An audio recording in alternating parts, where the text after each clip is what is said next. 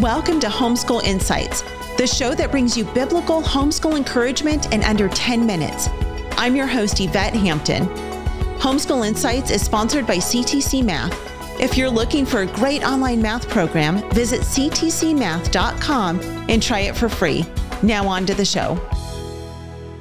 You obviously mentioned that you homeschool your kids.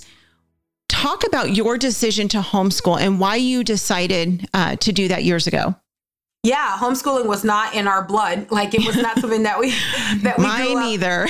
you know what I mean, right? Like we weren't exposed to that. We didn't we didn't really know what that was. Mm-hmm. And you know, I would unfortunately I'd have to say that my husband and I very much had this position that I hear coming from a lot of parents. Our kids are going to be missionaries. We, in fact, were missionaries. So mm-hmm. we thought, well, we are raising missionary children and so we thought they will they will stand. You know what we very quickly realized in our two older girls uh, were in public and private school, so we've done both of those, and we have found hands down that discipling them at home has been the best course of action. It has been the best, like for the results that we want. That we want to um, disciple indoctrinate, train, and equip, and ready our kids to be shot out, uh, shot out into the world. Uh, teaching them at home has been the best course of action. The reason we arrived at that is because we recognize that even though we live in a small town, we live in a small community. Um, and as most people will say, so many of our teachers are Christian. This was true. So many mm-hmm. of them were Sunday school teachers.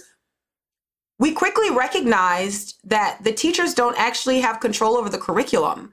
We mm-hmm. quickly recognized that when we would talk to our teachers, our teachers kind of almost like in Nicodemus fashion would say, I hate this. Like there are things that we have to teach that we just do not like teaching. And then of course there is the peer influence piece that we cannot ignore. Right. Um, you know, to have our daughters come home and all of a sudden to believe that they were older than they were. Yeah. I mean, we had one, our oldest daughter coming home, all of a sudden, you know, these were baby shows. Like, I don't want to, this is a baby show. And then talking about her peers. Now, this is first grade. Yeah. She only went to second grade, right? So in, in public education, not in life, but in second, because that would be you a failure, second grade.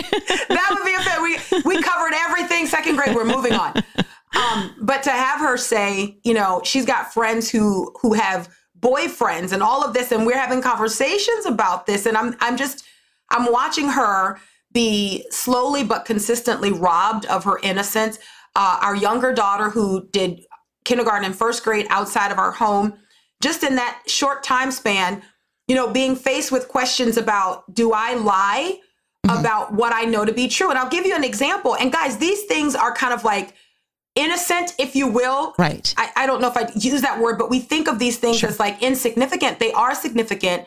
Um, our second born, Gabby, came home one day and she talked about how she was corrected in the cafeteria because she was talking to one of her classmates about the fact that the legend Santa Claus is not real. That there is really, because we taught our kids, there's really St. Nicholas from whom Santa Claus, the legend is derived, but Santa Claus, this idea, so we never wanted to lie to our kids. One, because it's sinful.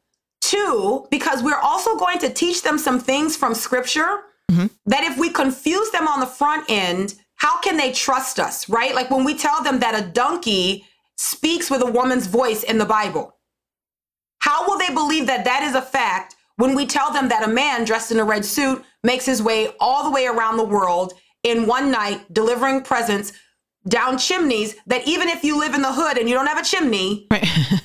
he somehow makes it into your home. So we we just decided very early on we weren't doing that because of integrity. Mm-hmm. So here's here's our you know, six year old, and she's telling her friends Santa is not real.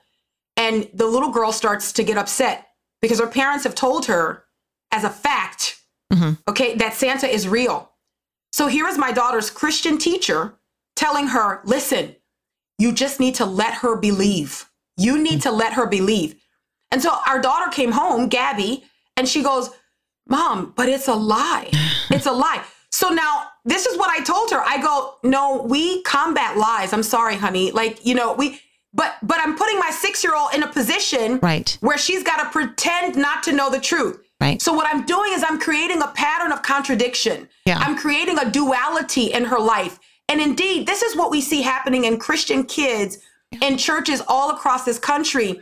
They are leading almost a double life. They go out into a school environment that begins with the rejection of God if there is even an acknowledgement that he exists. Okay, if we acknowledge that he exists, then what we say is that he has no place here.